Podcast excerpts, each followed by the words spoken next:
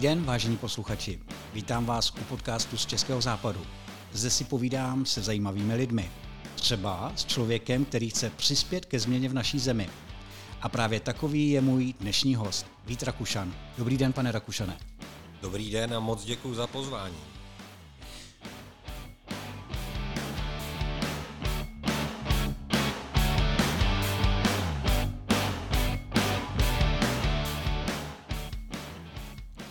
Vít Rakušan je rodák z Kolína. Vystudoval historii a germanistiku a školský management. Podnikal v oblasti výuky německého jazyka, byl středoškolský učitel. V roce 2016 ho deník Financial Times zařadil mezi největších 100 inovátorů střední a východní Evropy.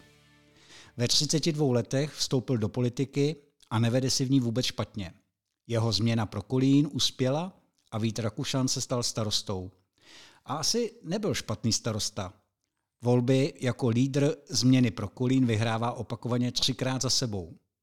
Občané Kolína mu věří natolik, že naposledy získal bezmála 63% hlasů, tedy 21 z 27 mandátů. Uspěl i ve volbách do kraje, kde na poprvé skočil z 11. na druhé místo kandidátky díky velkému množství preferenčních hlasů. Do poslanecké sněmovny se dostal v roce 2017 se ziskem 7334 preferenčních hlasů. Předsedou stan je od roku 2019 a vyvedl tuto stranu ze zóny smrti od 5% k dnešním odhadům kolem 13%. No, víte, eh, já si ale dovolím trošku exkurs do vašeho dětství. Mě by zajímalo, jaký jste byl. Vy jste byl spíš sígar nebo hodný chlapec? Já si nemyslím, že úplně sígraně hodný chlapec, ale vždycky třídní bavič. Eh, ta exibice ve mně byla, mnoho věcí si sice prožívám sám v sobě interně, ale navenek jsem se vždycky projevoval docela nápadně a potom třeba jsem hrál i závodně basket, měli jsme trenérku, která s klučičím kolektivem občas měla problémy a už tehdy mě takhle jako vystrkovali ty ostatní před sebe, abych šel něco domluvit, vyjednat a podobně. Takže nějaké tyhle danosti tam byly, ale hodné dítě jsem nebyl, třídní pochvaly jsem měl jenom za reprezentaci eh, v olympiádě z německého jazyka a dokonce si pamatuju na Gimplu nějaká důdka byla, ale ne snad, že bych provedl něco fatálně hrozného. Mm, tak to je něco mezi. A myslím dobrá průprava na, na politiku. Je to tak. a mě zajímá i váš tatínek a maminka, co, co vlastně dělali? Naši jsou doktoři, my jsme byli paneláková rodina, bydleli jsme v paneláku úplně nejblíž u špitálu, takže to prostředí špitálu a ti doktoři sedící u nás, ti mladí ze svobodárny, co ještě neměli rodiny, tak nám chodili popíjet, takže jsem hmm. mnoho strýčků lékařů tam poznával. Máma dělala na obvodě, vlastně jakoby trochu uvolnila tátovi cestu, oba byli internisti a tehdy nechtěli, aby dva internisti pracovali na jednom oddělení. Eh, takže to prostředí bylo lékařské, měl jsem a mám dva starší sourozence. Jediný brácha z nás tří se vrhnul stejnou cestou. Brácha je doktor, hmm. ségra je knihovnice eh, tady v Kolíně a já jsem se vlastně taky jako vrhnul malinko eh, cestou mého otce, protože otec byl v politice taky aktivní. Já vždycky s drobnou píchou v lase říkám, ale až, ale až po listopadu. Hmm. A po vás nechtějí rodiče, abyste pokračoval v jejich šlepích? Uh, úplně nás naši do ničeho nikdy netlačili a, a nebyli to rodiče, uh, kteří by svoje sny nějakým způsobem promítali do dětí. V tomhle jsem jim vlastně hrozně moc vděčný a nechávali nás každého dělat to, co nás opravdu bavilo bez nějakého tlaku. Nebylo to tak, že by nás nesměrovali. Táta vždycky dbal na to, abychom třeba chodili na kurz jazyků a podobně, aby hmm. každý z nás sportoval. Ale ten sport už jsme si mohli vybrat sami. Hmm. A stejně tak školu. Já jsem dlouho o sobě říkal, že chci být lékařem. Dokonce jsem to naposled někdy vyslovil ve druháku na Gimplu. A pak jsem si uvědomil, že mi úplně nejde chemie a fyzika a že nemám rád krev tak někdy to, to jsem v 16 letech najednou jako v sobě objevil to, že vlastně nechci být lékařem a vůbec nevím, proč to říkám. A tehdy jsem to přestal říkat. No a kdybyste měl ještě rodiče posoudit eh, z takovéhoto pohledu, který z těch rodičů vás nejvíc ovlivnil? Někdy to bývá matka, někdy otec, někdy na, na půl? Asi na půl. Já jim nechci dávat, vlastně každý z nich je jiný a vytvářeli dohromady a vytváří doteď jako velmi uh, zajímavou kombinaci. Paradoxně máma byla asi trochu náročnější na ty školní výsledky. Táta vždycky známkami trochu pohrdal a ty lidi posuzoval jinak a co do mě teda vtisknul a to je jeho velký vliv, tak on mě vždycky říkal, a to jsem si zapamatoval, když jsem šel na radnici, Eh, že chlap ženu vždycky zdraví jako první, ať je to uklízečka, ať je to úřednice, ať je to host na radnici hmm. a to jsem si odnesl do té poslanecké sněmovny a vlastně naši byli jako chytří vzdělaní, ale celé to dětství jsme prožili v 3 plus 1 v paneláku Eh, s úplně normálními sousedy. A to i ve chvíli, kdy táta už dělal v podstatě vrcholně politiku. Eh, takže vlastně taková nějaká ta lidskost je od obou dvou a táta ji možná uměl o něco víc popsat a dát do nějakých poselství, která jsem si odnesl. Mm. Vy jste vlastně Husákovo dítě, a jste dětství prožil v osmdesátkách, mládí v devadesátkách. A co vás, vy jste už naznačil, jste sportoval mimo jiné, ale co vás zajímalo, co jste například četl jako teenager? Um, u nás se vždycky hodně četlo a já jsem z té rodiny vlastně jakoby četl nejmíň, což ovšem znamenalo, že stejně jsem patřil ve třídě k těm největším čtenářům. Takže tam jsem furt měl nějaké knížky, takže ke mně se třeba dostal Foglar v době, kdy ještě u nás nevycházel, Aha. Chata v jezerní kotlině, to jsem měl přečteno 20krát, ale samozřejmě Verneovky, hmm. Májovky, nebyl jsem vyhraněný na jednu, na druhou stranu, to mě dávali sourozenci sourozenci často a potom jsem někdy v pubertě objevil Hermana Hesseho, německého spisovatele, hmm. na kterého jsem později psal i diplomovou práci v rámci studia germanistiky a to je celoživotní fascinace tímhle autorem, eh, která u mě zůstala, ale v těch dětských letech jsem četl dětské knížky. Já jsem nikdy nebyl zrychlený, nebyl jsem jako můj street historik, který eh, Palackého přečetl někdy v jedenácti letech. Já jsem tak postupně dozrával a dozrával a myslím, že ještě dozrávám. a a víte, ještě mě vždycky, já vždycky, když se mě někdo ptá, mě ovlivnilo několik takových filmů, které pro mě byly úplně zjevený, když jsem byl uh, teenager. Je nějaký takový film, který vás zaujal? Naše generace milovala Samotáře. Mm. To je prostě film o mladých lidech, eh, kteří se ocitnou najednou v období, mm. kdy už musí přestat pařit a mají za ten svůj život převzít nějakou odpovědnost. A ta atmosféra, já jsem se o tom bavil se svými mladými spolupracovníky a jim se líbí nějaké fóry, ale už tam úplně nevidí ten generační odkaz a generační prožitek, který tam viděla moje generace. A pro pána Jána Zejména teď nejde o to, že Jirka Macháček tam byl obrovský hulič a podobně, aby zase nikdo nepředjímal. Tam jde opravdu o tu atmosféru a to převzetí té konkrétní odpovědnosti. Eh, a pamatuju si ale, že eh, za těch dětských let, tak to samozřejmě všechny sfilmované májovky jako Vinetu a podobně. Ale možná ještě k těm 80. letům, víte, eh, Ono to bylo zvláštní a proto já říkám, že ta naše generace v sobě ty návyky ze starých časů ještě má. Já jsem nevnímal žádné neštěstí. Já jsem měl chytré rodiče, tetu, co hmm. emigrovala do Spojených států a když nám volala, tak to v, telefoně, eh, v telefonu divně cvaklo. Měl jsem výbornou rodinu, výborné sourozence a vždycky spoustu kamarádů ze sídliště, z basketu, ze školy, takže já jsem si nezil, nežil špatně. Ale i já si pamatuju, že mě naši říkali, tenhle for ve škole neříkej, šeptej a podobně. Takže jako ta naše generace v těch 80. letech, to už byl takový ten dozvuk, ta agonie toho bývalého režimu, ale ještě my si v sobě neseme uh, bohužel uh, ten odkaz, který nám ta doba prostě nějakým způsobem vtiskla. Mm. A já se usmívám, protože já jsem samozřejmě trošku starší, ale taky jsem ty 80. a 90. to byly moje hlavní hlavní léta a je to úplně stejné Foglarovky, Majovky, Verneovky a, a taky rodiče, který vám neustále zdůrazní, ale tohle to fakt jako by neříkají ve škole. Hmm. A víte, eh, Financial Times vás považuje za jednoho z nejvíce inovativních lidí ve střední a východní Evropě. No, já jsem si to přečet, ale nikde jsem moc nevykoumal, o co konkrétně šlo. Jak to bylo? Mě to taky trochu překvapilo. Já jsem se tehdy dostal do nějakého nominačního procesu ohledně toho, že jsem kdesi prezentoval takovou jako chytrou strategii, aspoň já jsem se domníval, že je chytrá moderního řízení města. Ono to bylo v té éře, kdy kolem nás byla taková revoluce smart řešení. Mm.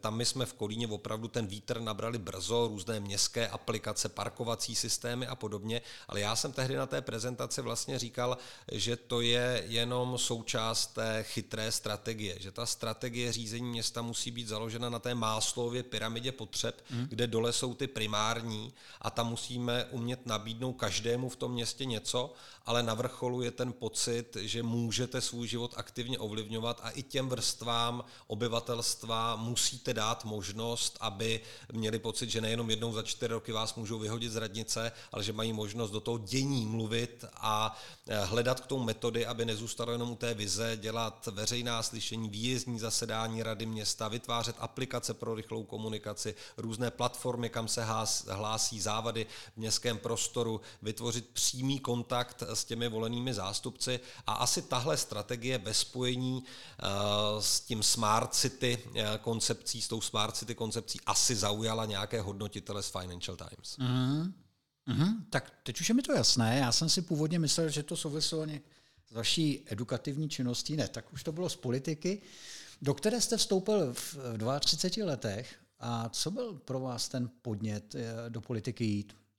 Trochu naštvání z toho, jak to tady je. Tady prostě vládly takové ty strany oposmlouvy, docela si to tady v Kolíně měnili, do toho s nima ještě jedna nezávislá struktura tak na tom všem participovala a to město Kolín bylo strašně zajímavé v 90. letech. Ono, jak je blízko Praze, tak ta kultura tady byla nesrovnatelně bohatší než eh, ve srovnatelně velkých městech v České republice. Strašně zajímavé akce, Kašparův hmm. kolínský memoriál, Gaspar Debiro je náhodným kolínským rodákem, divadelní divadelní soubory a podobně. A najednou přišlo takové mrtvé desetiletí. Ono bylo trochu v celé naší společnosti mm-hmm. bez nějaké hlubší identifikace, to 2000 až 2010, mm-hmm. ale u nás v tom městě to opravdu bylo spojeno i s korupčním vedením. My máme někdejšího místostarostu, i pozdějšího poslance za ODS, pana Pekárka, který je jedním z mála reálně odsouzených politiků, který byl ve výkonu trestu za korupci. A to byli vlastně moji předchůdci.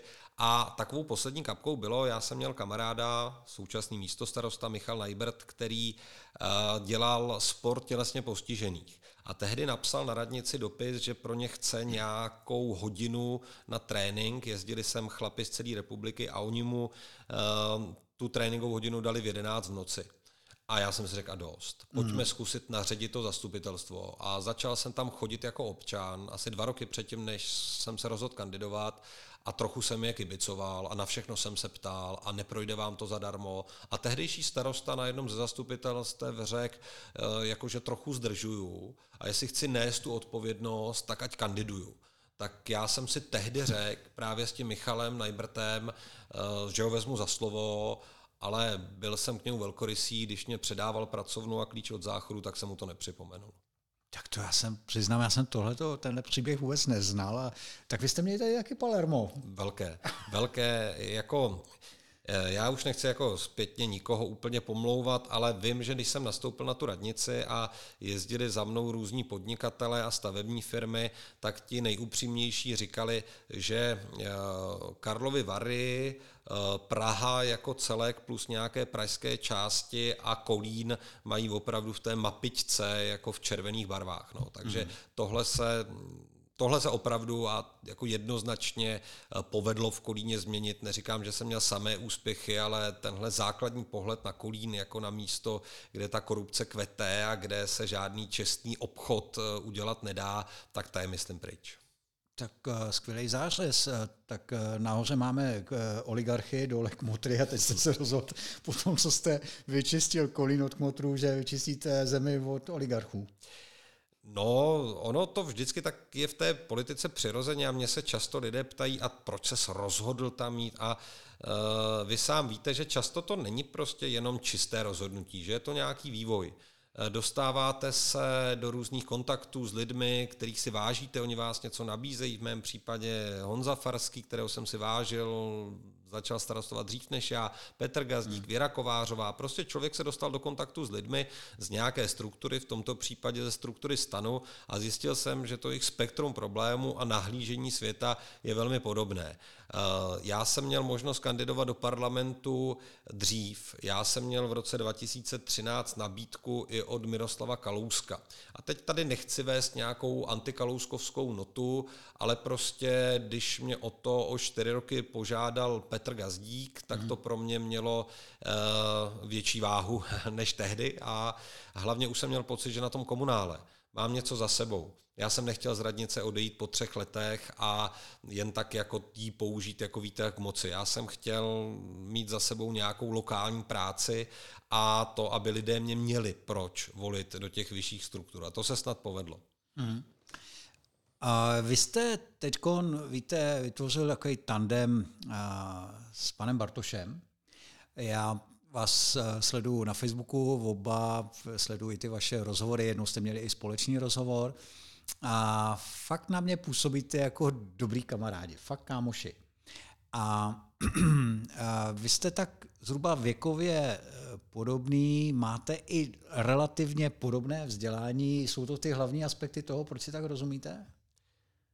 Asi to k tomu přispělo. Další faktor může být i ten, že máme oba malé děti a i podobné spektrum problémů. Dokonce jsme eh, seznámili naše manželky, které si občas napíšou, když moje žena mě doprovázela hmm. s dětmi do Prahy, tak byli i spolu někde na kampě nebo na Střeleckém ostrově eh, se starat o děti.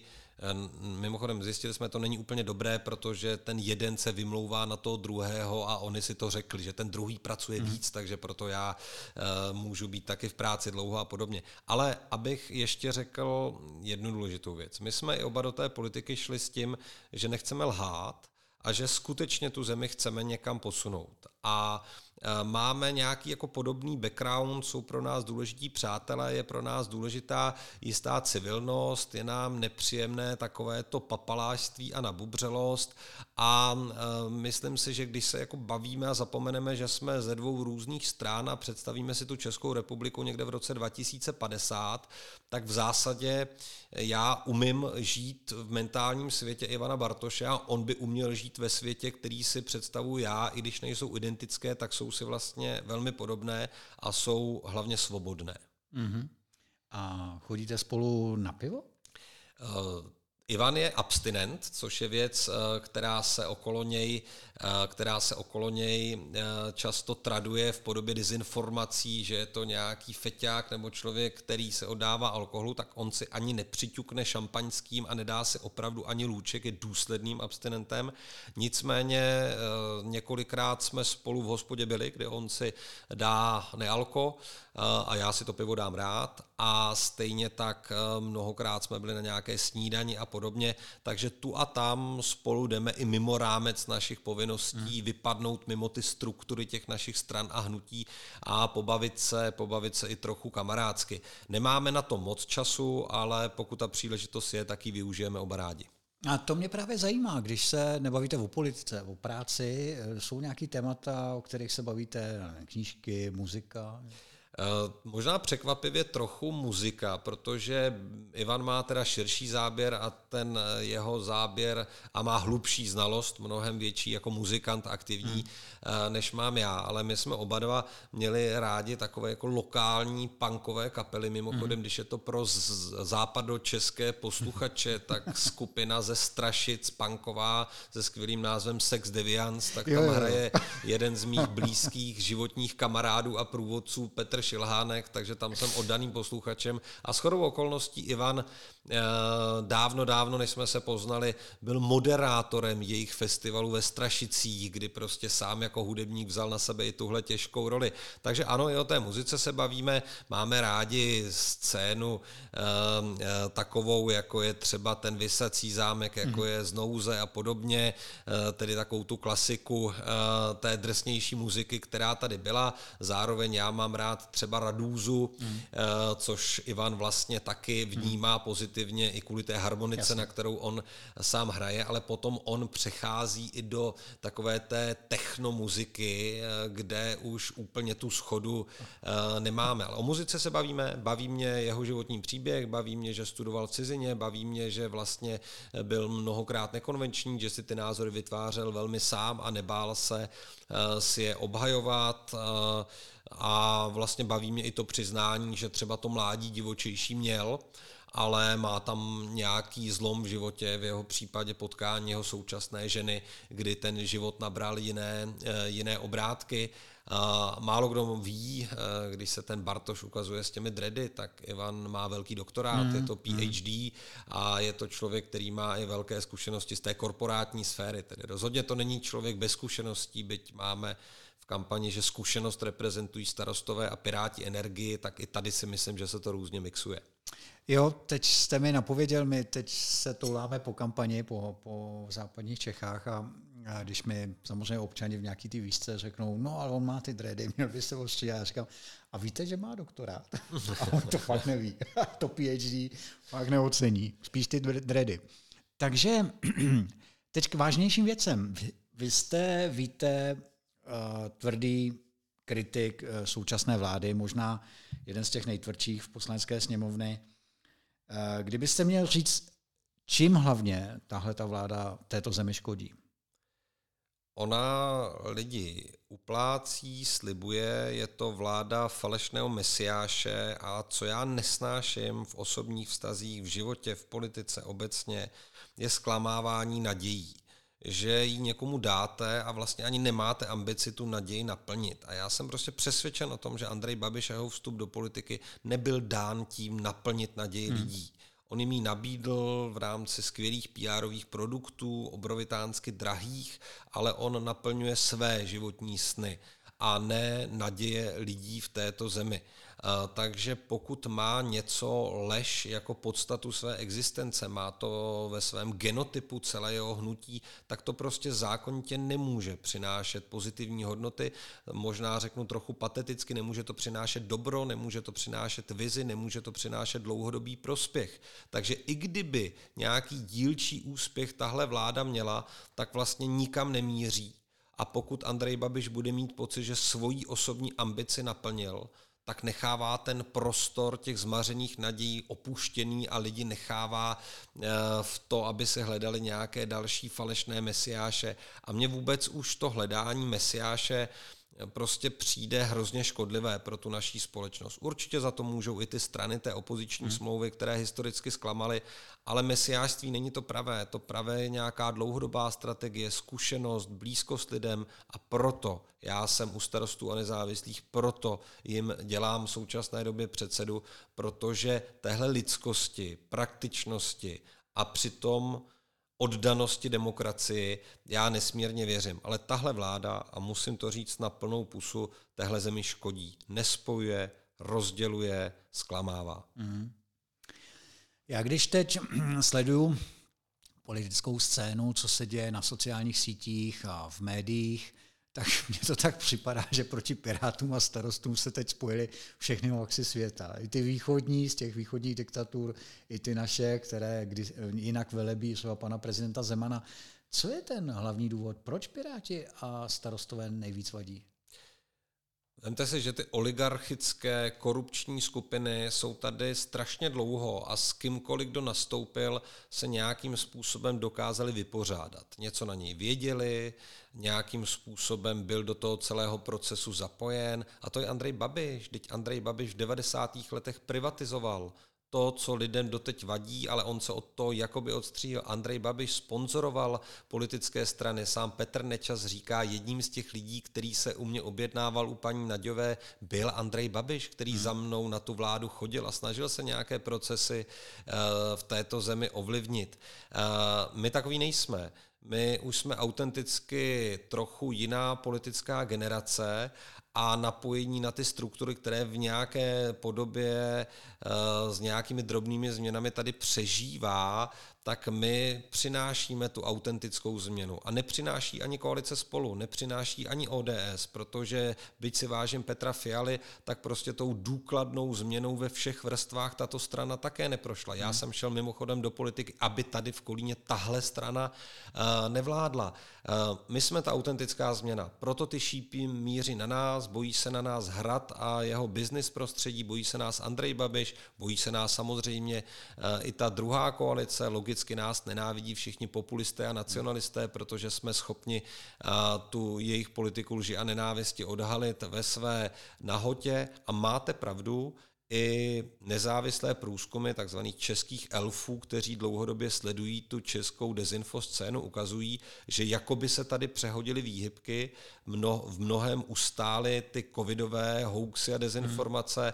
dokonce i ta obhajoba ruských zájmů jako by hmm. šla do pozadí a pana prezidenta a všechny šípy míří především na Piráty, ale samozřejmě i na starosty spolu s nimi, na Ivana Bartoše, v mnohem i na mě jako na toho, eh, který teď stojí vedle něj. Hmm. Mm. Já jsem eh, četl knížku Putinovi trolové, je to finské autorky Jessica Aron a poměrně zevrubně rozebírá, jakým způsobem se ty trolí farmy v Rusku podporují, jak eh, ingerují do voleb ve Francii pro Lepénovou, tu v Americe pro eh, pana prezidenta Trumpa bývalého. A vy si skutečně víte, myslíte, víte, myslíte že tenhle ten proud teď míří i v Česku za tím účelem, aby ovlivnil volby, aby uh, třeba poškodil tu uh, koalici Pirátů a stanu? Skutečně si to myslím. Já nejsem přítelem konspiračních teorií, nikdy jsem nebyl. Já jsem člověk, který vystudoval historii a nás vždycky učili to, že máme především pracovat s fakty a ověřitelnými fakty. Ale já se domnívám, že v případě té dezinfo scény, a tady těžíme z informací, které mám jako předseda komise hmm. pro kontrolu vojenského spravodajství, prostě pohybují se v té bezpečnostní komunitě a tady je doložitelné, eh, že ty útoky tady jsou, ten zájem na to, aby vláda nebyla Eh, jednoznačně prozápadní, aby jednoznačně se nevyjadřovala k podpoře Evropské unie, Severoatlantické hmm. aliance. Tady je, protože jim nejde až tolik o Českou republiku, byť pro ně byla dobrou vstupní branou do šegenského prostoru, hmm. ale udržet třeba ty země té současné V4 mimo nějaké hlavní proudy té současné Evropské unie je samozřejmě strategický záje, zájmem eh, těch, kteří Evropské unii nepřejí a považují ji stejně jako Severoatlantickou hmm. alianci za svého nepřítele. Takže z těchto zásahů do voleb mám strach a mimochodem třeba i rozhovor, který jsem jako předseda strany měl uh, s těmi vnějšími pozorovateli našich voleb rů, v rámci různých struktur OBSE a podobně, tak to nebyl formální rozhovor to byl hodinu a půl trvající rozhovor v angličtině, hmm. kde skutečně i ty pozorovatelské mise predikují možné snahy ovlivnit volby u nás v České republice hmm. a samozřejmě v zájmu mezinárodního prostředí je udržet tu Českou republiku v tom stavu skutečné demokracie. Teď nejde o výsledky voleb, teď jde o ten proces jako takový. A to, že ty útoky tady jsou a budou a mohou být velmi silné, tak to je bohužel fakt a ne spekulace. Hmm. Co myslíte, že je jejich cílem? Teď myslím těch východních diktatur a to už snad o tom nikdo v této zemi nepochybuje, že oni se snaží ingerovat do toho našeho veřejného života, ovlivňovat volby, ať už jakékoliv. Co je jejich cíl? Za prvé Rusko, a teď použiju tuto zemi nikdy se nesmířilo s tím, že to poválečné uspořádání světa se vlivem událostí v roce 89, vlivem, rozpadu Sovětského svazu, jakoby na chvíli změnilo. Jestli dovolíte krátkou historku, eh, důsto, jeden významný český důstojník na to mě vyprávěl, že se setkal eh, s ruským důstojníkem okolo roku 2000, kdy to vypadalo, že budeme velmi úzce spolupracovat a partnerství pro mír a tak dále. A on tehdy říkal tomu ruskému eh, důstojníkovi, to je tak dobře, že už se vás teď nemusíme bát. A s tím hmm. ruským důstojníkem se sešel teď ve změněných podmínkách, kde Rusko skutečně je skoro v té nepřátelské pozici a ten Rus mu říkal, mě nikdo nikdy neurazil tak jako ty. Říct mi, že už se mě nebojíš, je pro mě největší urážka. Takže ta jejich mentalita nikdy nepřestala být taková, že se do té silné mocenské, velmocenské pozice vrátí. Samozřejmě jim v tom brání jejich vnitřní ekonomická slabost, rozval nejrůznějších struktur eh, a demografická krize, která v Rusku evidentně je, ale ta ambice, ta putinovská ambice být velmocí a vrátit některé země do sféry svého zájmu, tady je. Nám se možná trochu nahodile, nechválím za to úplně vládu, i když trošku ano, povedlo alespoň rázně reagovat na ty vrbětice a rozbít některé struktury, které tady byly dlouhodobě hmm. budovány a možná ani nevidíme, jak důležité kroky jsme teď na jaře udělali pro to, aby ta naše země zůstala v tom prostoru demokratických zemí. Ale samozřejmě dalším vlivem je rozkládat jednotu té Evropské unie, rozkládat spojeneckou jednotu v rámci těch západních struktur a nabízet nám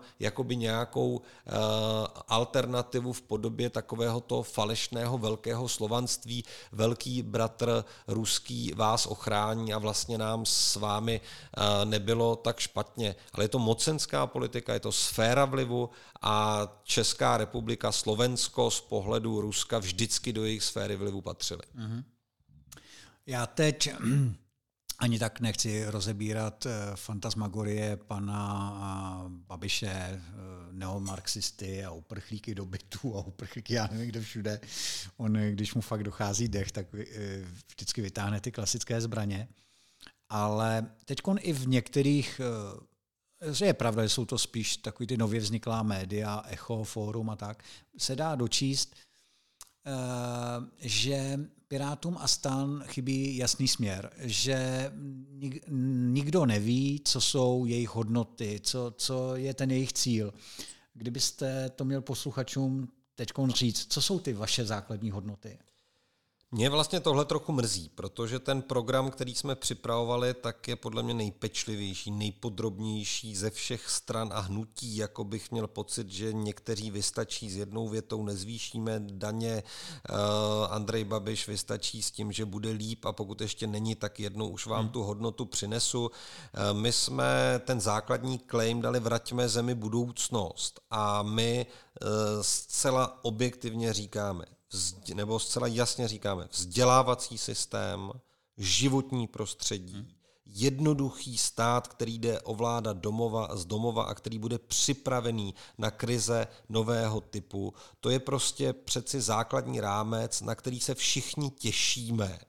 Jednoduchý stát, kde se nekrade, stát, který nás neotravuje, vláda, která se nebude bát výzev v oblasti životního prostředí, poničená krajina, to znamená pole, která budou absorbovat vláhu, budou rozdělená stromořadím, ty jednoduché věci, které na svých obcích děláme, ale mnohdy navzdory vládě. Peníze, které nepůjdou velkým agroholdingům, které ničí naší krásnou krajinu a přírodu, ale půjdou těm, kteří se k ní chovají zodpovědně.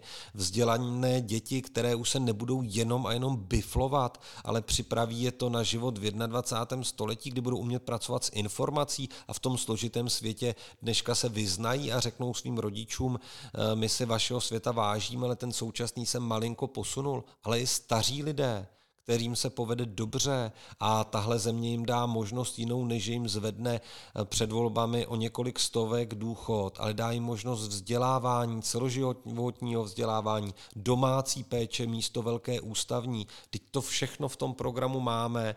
Zjednodušeně vracíme budoucnost, jednoduchý stát, který funguje a k lidem se nechová arrogantně a už konečně skončí česká mentalita papalášství, ale budeme mít takový ten skandinávský model nebo rakouský pan prezident, který chodí pejska bez ochranky venči do parku a s lidmi se baví a na služební cestu jede vlakem. Jestli takovouhle změnu stylu, atmosféry a hodnot někdo dokáže přinést, tak je to ta naše koalice.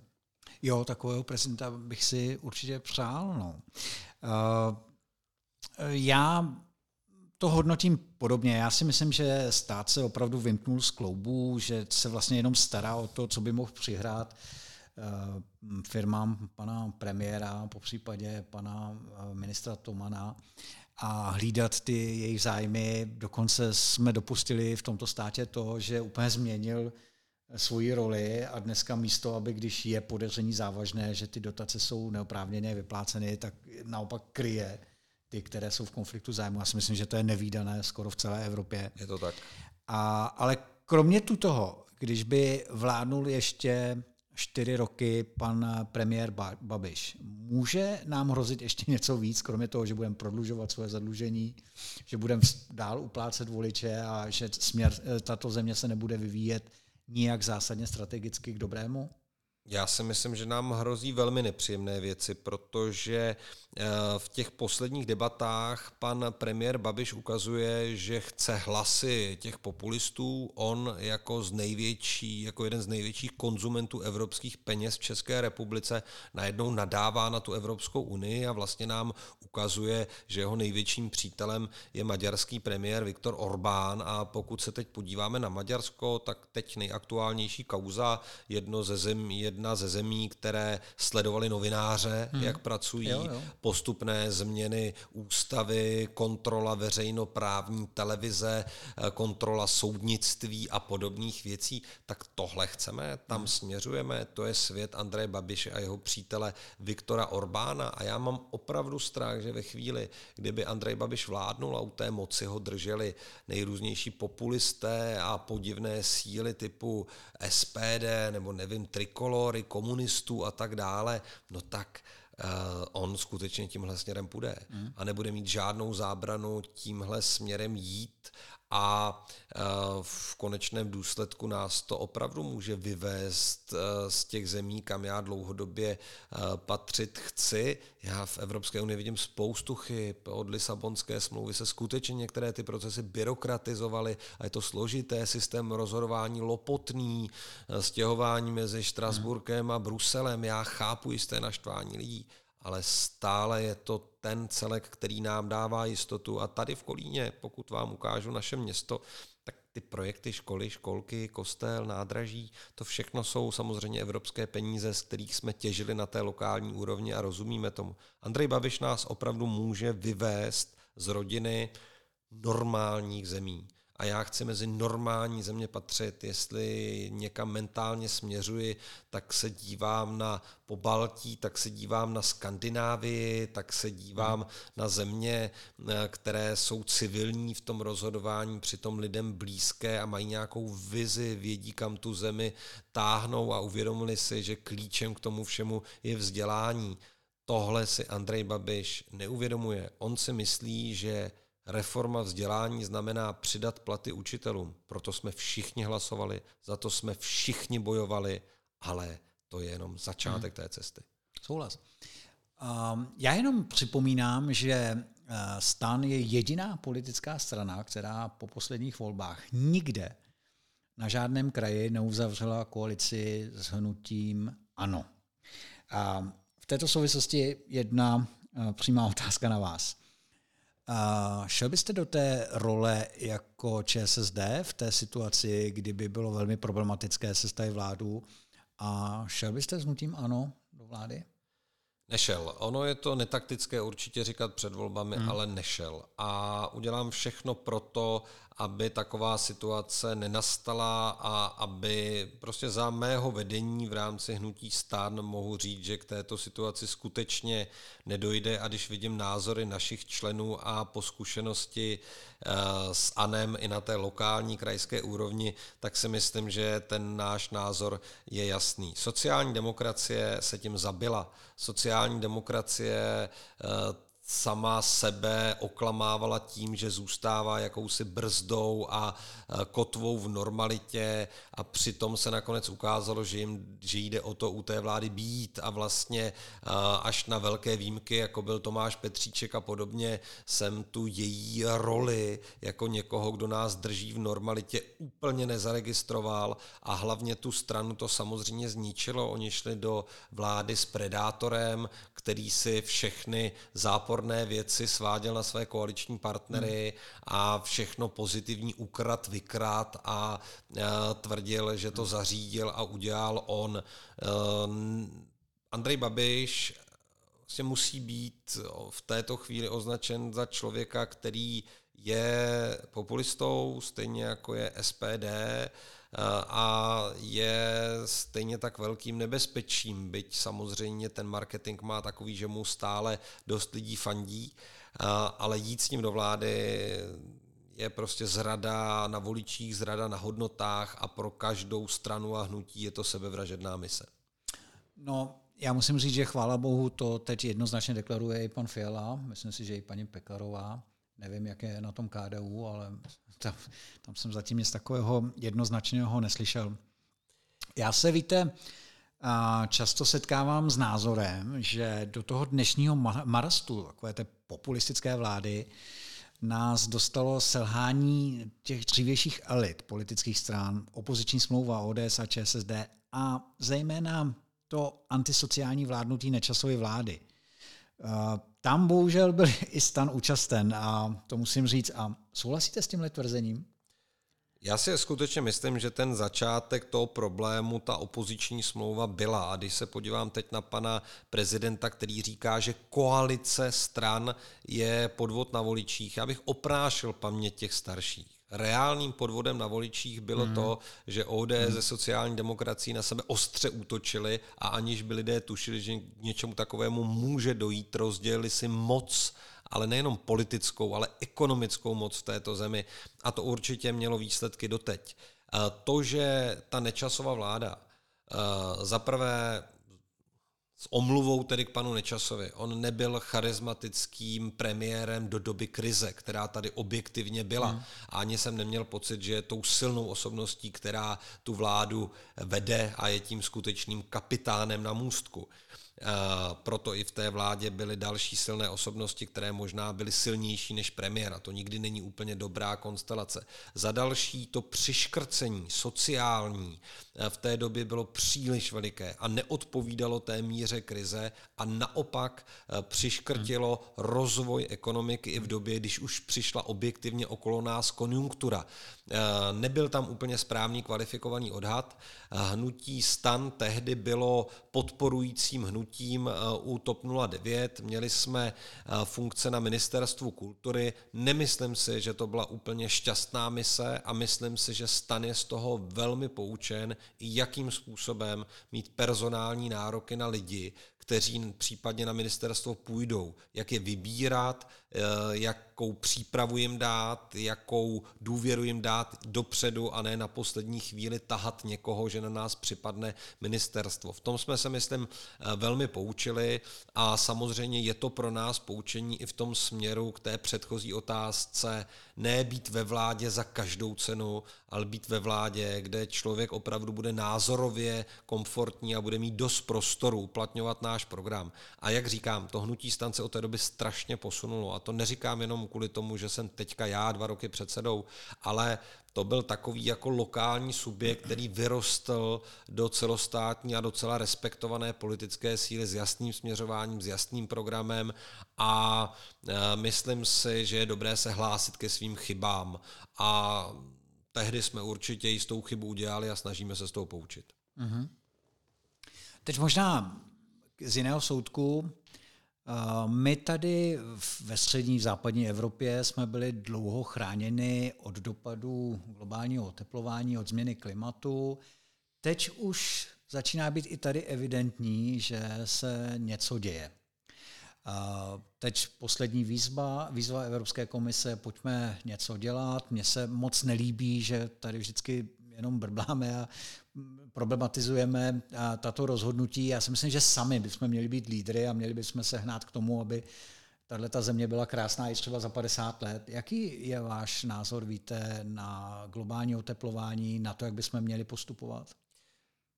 To, že se něco děje, je objektivní fakt. A pokud se dostaneme k debatě, zda je to vlivem člověka, nebo zda je to nějaký cyklus, který bývá, tak to je ale přeci irrelevantní věc pro naše rozhodování v současnosti. Mm-hmm. Protože pokud je tady jistá míra pravděpodobnosti, že to je činností člověka a ta malá není, tak se přeci v rámci zodpovědného přístupu, a to není žádná ideologie, hysterismus a podobně, tak se musíme chovat zodpovědně, abychom tuto možnost toho, že na to máme vliv, eh, nějakým způsobem eliminovali a tu zemi předávali dalším generacím v lepším stavu. Takže ten ideologický střed nějakých popíračů a těch, kteří říkají, za všechno může člověk, eh, nesmí překrýt tu reálnou politiku, kdy my musíme chránit krajinu kdy musíme se starat o udržitelné zemědělství, kdy musíme chránit ty krásné lesy, které nám tady zůstaly, kdy se musíme snažit vypouštět méně splodin do vzduchu, hmm. aby se nám lépe dýchalo a méně hnusů do řek. Podívejte se na Kolínské labe. V těch osmdesátkách, když se ptáte na moje vzpomínky, tak to byla mastná stoka, která smrděla, i když člověk čel po mostě. Rybáře tam člověk neviděl. Teď už jsem se v Labii koupal loni, tady v Kolíně přímo. Rybáři nosí krásné úlovky, takže to je přeci ten normální přístup, tu krajinu chránit. A já tomu v České republice nerozumím. My všichni máme chaty, my všichni jezdíme rádi do přírody. Málo který národ má tolik myslivců, tolik rybářů, tolik chatařů, tolik trampů, tolik lidí, kteří prostě v té přírodě tráví svůj čas. A ta normální, přirozená politika je ta tuhle přírodu chránit. A pokud se ptáme, jestli budeme těžit uhlí a mít tepelné elektrárny, no jestli technologický pokrok dovoluje alternativu, tak je přeci ta technologie, tak je přeci ta alternativa lepší než ten smrad ve vzduchu. Mm. A to je nějaký logický postup, který se snažíme i v tom programu lidem říci, my jsme ty praktici, my fakt chceme chránit to políčko, aby rodilo, aby ten velký agroholding se k té půdě choval zodpovědně jako naši dědové a pradědové a ona plodila a byla tady potravinová soběstačnost i za pár desítek let, abychom měli lesy, kam se můžeme o víkendu zajít a to jsou přeci ty konkrétní věci v té politice ochrany přírodního dědictví a prostředí okolo, okolo nás. Takže já si myslím, že ke klimatické zem, změně dochází a že je povinností těch generací teď se chovat osobně, politicky, společensky co nejzodpovědněji, aby nám naše vnoučata na nás nekoukaly jako na generaci, promiňte mi to, úplných magorů, kteří neuměli číst, že pro ně ten svět potom bude mnohem, mnohem horší a jenom si chtěli užívat svého života. A hlavně ten technologický pokrok je obrovitánský a ty možnosti alternativních zdrojů energie i konec konců dopravy jsou mnohem větší, než byly a za 20-30 let budou ještě větší. Já bych trochu věřil tomu, že to zvládneme hmm. i bez těch fosilních paliv.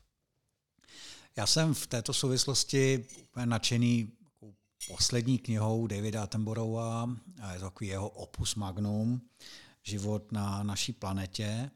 A on říká, ne on, ale všechny ty schrnutí světových vědců dává do, do pár věd někde na konci té knihy a říká, když neuděláme nic, budeme postupovat tak jako teď, tak na konci tohoto století se zvedne hladina oceánu o zhruba jeden metr, zaniknou města, jako je Miami, Ho Chi Minhovo město a bude nás eh, čekat to, že čtvrtina lidí, čtvrtina populace, to už jsou miliardy lidí, se dostane do eh, podnemí, eh, do podnemí, do klimatu, které je podobné klimatu Sahary. To znamená 29 v průměru, noc, den, všechno, takže taková ta standardní teplota kolem 45 stupňů. A to teprve bude malér, protože se samozřejmě dají masy na, do pohybu a to už budou ne miliony lidí, ale budou to miliardy lidí, kteří budou hledat svůj životní prostor. A to by mohlo v konci konců znamenat uh, opravdu zkázu naší, naší civilizace.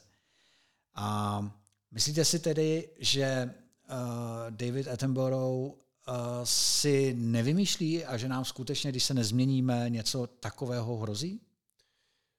Vždycky existovaly nějaké scénáře toho, že se že mohou na lidstvo přijít nejrůznější typy apokalyps a ti, kteří tím chtějí pohrdat, říkají, vždycky se lidi strašili a podobně. Mm. Ale teď je to přeci jenom trochu jiné, protože se podívejme, jak rychle roč, roste počet mm. obyvatel mm. na naší planetě, že se tady dostáváme do úplně jiné křivky, než eh, to bylo dřív, že ten svět se prostě zrychlil pokud jste měli středověkého člověka, tak ten měl za celý život tolik informací, co vy máte za týden. A to hmm. byla nějaká spekulativní komparace historiků, kterou tady eh, takhle předváděli. Eh, a my se dostáváme opravdu do doby, která je vlastně unikátní, je nesmírně zajímavá, ale trochu popírá a nebo bagatelizuje takové ty základní lidské instinkty být obezřetný starat se o to, co bude v budoucnosti,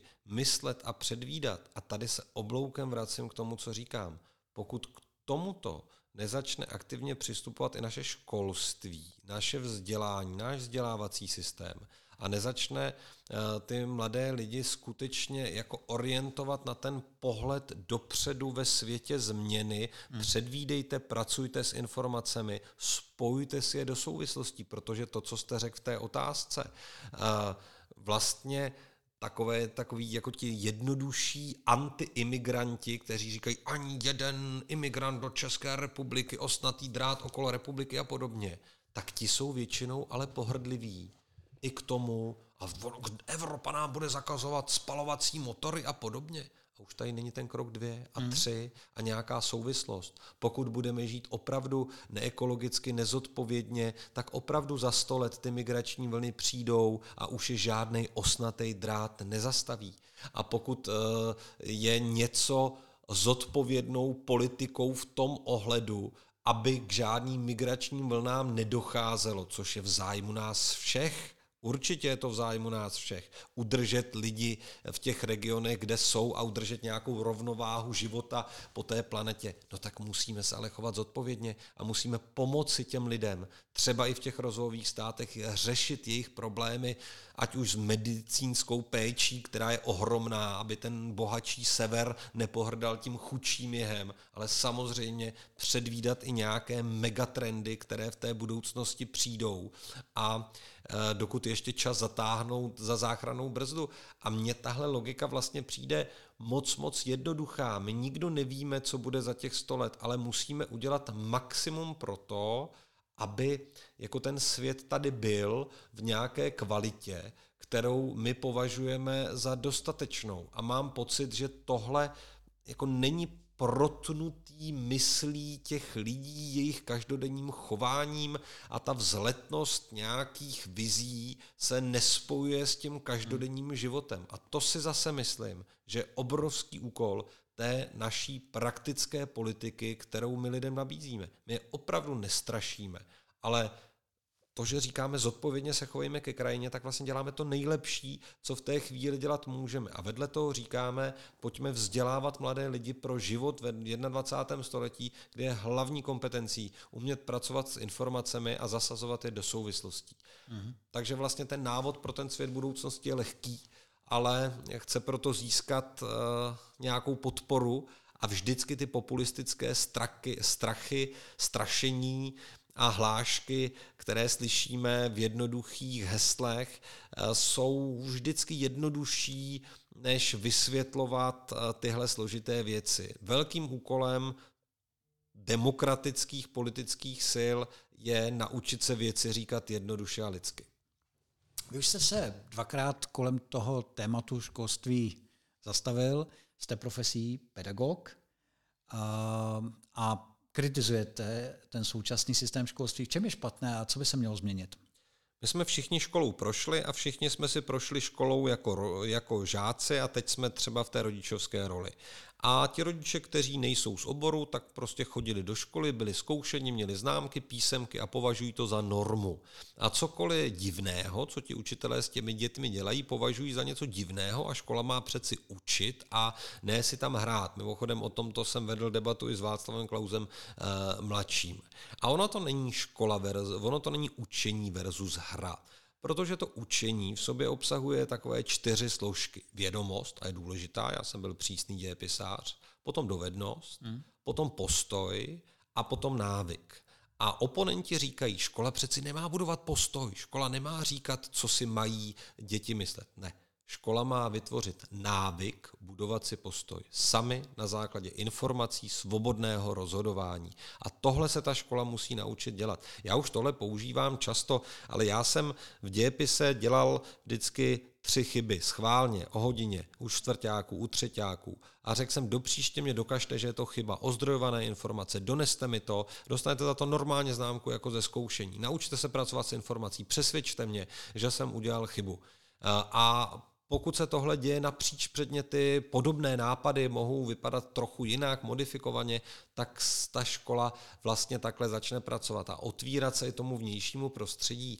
Takový ten boj teď pana Staňka eh, ze sociální demokracie za to nepouštějme tam neodborníky, protože já jsem docent z pedagogické fakulty a pohrdáme pedagogickým vzděláním. Vůbec ne. Pedagogické vzdělání je důležitý a z 90% mají učit učitelé, protože ono to je řemeslo. Ale v některém případě potřebujeme dostat odborníky na IT, protože to jde daleko a ten člověk může být nadán pánem Bohem a bude učit skvěle a do dvou let si dodělá pedagogické vzdělání a je to pro ty děti úplně bezvadný. Takže otevřít ty školy světu, otevřít, nebýt jenom akváriem, být laboratoří normálního světa a ne nějakou jako dílnou chráněnou zdí zvenku a tady dostáváte známky a ty známky nějak nesouvisí s tím, jak budete dál žít. Mm-hmm. No, poslední politické okénko. Mně se trochu zdá, že v, v naší zemi se vytrácí ten minulý étos humanity, lidských práv, země Masaryka, Havla, Horákové či například Palacha. A vy si myslíte, že lidi u nás jsou unaveni ze svobody? Co je příčinou? Já vlastně nevím, jestli unaveni, ale možná si jakoby neuvědomují tu její hodnotu, kterou mají, protože se tady vlastně ten vztah k té svobodě úplně e, u těch lidí nepěstoval. Vlastně tady funguje bohužel u jisté generace ještě ten vzpomínkový optimismus, že před tím listopadem to nebylo tak špatné. E, ono je to trochu i tím, že těm lidem bylo o 31 let méně, nebo 32, než jim je teď. A když je člověk mladý, tak ten život vypadá jinak než za těch 32 let. Ale ten vztah k té demokracii, jsme tady předpokládali, že se vytvoří nějak sám automaticky. Potom, pokud ti lidé byli zklamáni mírou korupce, různých šmelin a podvodů, tak říkali, tak to je ta vaše demokracie. No a potom, zcela otevřeně říkám, my od roku 2003, od volby Václava Klauze prezidentem České republiky, nemáme v čele státu toho člověka, který by spojoval který by byl vzorem. Havel určitě nebyl bezchybný, ale tleskal mu celý kongres a byl to intelektuál, který hmm. věděl, kde tu zemi hmm. chce mít a mně s Havlem bylo dobře, to jsou 90. léta, já jsem věřil tomu, že to jde správným směrem. V roce 2003 jsem měl poprvé pocit, že nemám svého prezidenta, netušil jsem, že to bude trvat tak dlouho, až v roce 2021 ho furt mít nebudu. Ale to, že tady chybí nějaké vzory, že tady chybí nějaký jako všeobjímající, spojující pohled na tu společnost, nějaký hlas, který by uklidňoval, který by dával jasný směr, kam má ta země jít, to velmi chybí. A potom jsou lidé, vlastně jakoby unaveni z toho, že to nenaplnilo jejich osobní očekávání. Pokud člověk se ovšem poponese jako kilometr nad realitu, tak mnoho věcí se nepovedlo. Ale máme tady 30 let svobody, kdy vás ani mě snad nezavřou za tenhle podcast kdy eh, za to naše děti nebudou persekuovány eh, a budou si moci vystudovat školu, kterou si vyberou, pokud na ní budou mít. Do politiky jsme oba dva mohli vstoupit, protože jsme chtěli a mohli jsme si zvolit, v jaké barvě tam chceme jít. To je prostě všechno absolutně kouzelné a tady jde opravdu jenom o to, nenechat si to vzít a začít těmi generacemi mladších bez zátěže ze staré doby tu dobu kultivovat, evolučně měnit, ale rozhodně ne revolučně. Hmm. O, vás čeká, myslím teď vaší koalici, start ostré kampaně někdy na konci srpna. Na co se můžeme těšit? S tím počítáte v kampani? Pokud nám to jenom trochu dovolí ta situace s pandemí okolo nás, tak se mus, musíte připravit na to, že nás uvidíte všude. Eh, protože to tour, které s Ivanem Bartošem a s dalšími důležitými lidmi naší koalice máme, tak my skutečně objedeme celou republiku, budeme se bavit s lidmi, nikomu se nevyhýbáme, žádnému regionu, žádnému kontaktu. A já jsem teď byl uh, o víkendu v Břeclavě a bylo to vlastně skvělé, takže dva lidi mě za ten den uh, v uvozovkách pošlou někam. To je normální, to k té práci patří, ale z mnoha z hmm. nich si člověk bezvadně popovídá a umí dokonce vyvrátit osobně i fámy. Samozřejmě ta nejdůležitější témata, která jsem zmínil, zajímavými formami představíme. Myslím si, že po té kritice, která se objevila, že nikdo neví, co si o nás myslet, tak ta další fáze, fáze kampaně bude v jednoduchých programových sděleních, aby nás každý skutečně zařadil a uměl identifikovat, co od nás čekat. A samozřejmě budeme všemi možnými metodami, samozřejmě i humorem, to k nám patří, ukazovat, že o nás lžou, protože se nás bojí a že jenom někoho strašit. Ale já jenom posluchačům, jestli si opravdu myslíte, že bych jako extarosta Kolína s devítiletou praxí jako chtěl někomu do prázdného bytu stěhovat dalšího obyvatele, imigranta nebo kohokoliv jiného, tak mě trochu podceňujete. Opravdu starostové by do koalice s Piráty nešli, kdyby měli pocit, že tam jdou s nějakými blázny. Jdeme tam s mladou, občas trochu divokou, ale velmi zodpovědnou demokratickou silou. Je léto, prázdniny, my sedíme tady u vás v Kolíně, venku svítí sluníčko, chystáte se na dovolenou? Jeden týden jsem si dovolil, protože mám tři děti a oni mě moc nevidí, tak jeden týden eh, na řeckém ostrovu Kos. Eh, loni jsme nikde nebyli, hmm. to ta pandemie byla na vrcholu a pan premiér tehdy říkal, nikam nejezděte, já sám byl, myslím, na Krétě, tak já jsem ho loni poslechnul a nikam jsem nejel. Leto za dodržování všech opatření přísných a je dobře, že jsou přísná v této chvíli. Na týden někam pojedeme a potom, pokud to bude jenom trochu možné, tak rodinu odlifruju na chalupu, po, která to je tady chalupa manželčinných rodičů, e, kde mají děti výběh, zahradu a já na ty svoje výjezdy po republice budu vyrážet o tamtud a budeme mít aspoň tu iluzi toho, že nejsme doma a jsme někde, jsme někde na dovolené. Ale fakt jako týden za celé léto to a tvrdě do toho. Musíme jezdit hned, jak se vrátím z dovolené, jedu do Uherského hradiště, tam filmová škola, tam uvidím s lidmi a já doufám, že přesvědčíme, že my jsme budoucnost a ne ten pán, co slibuje, že bude líp a furt ještě ne a ne, aby se tak stalo. Pane Rakušané, moc vám děkuji za rozhovor a přeji hodně štěstí. Já děkuji za moc zajímavé otázky, protože občas mám pocit, že se některé opakují a tyhle byly originální. Takže o to víc děkuji za pozvání, přeju hodně posluchačů a doufám, že vás to naše povídání moc nenudilo. Díky.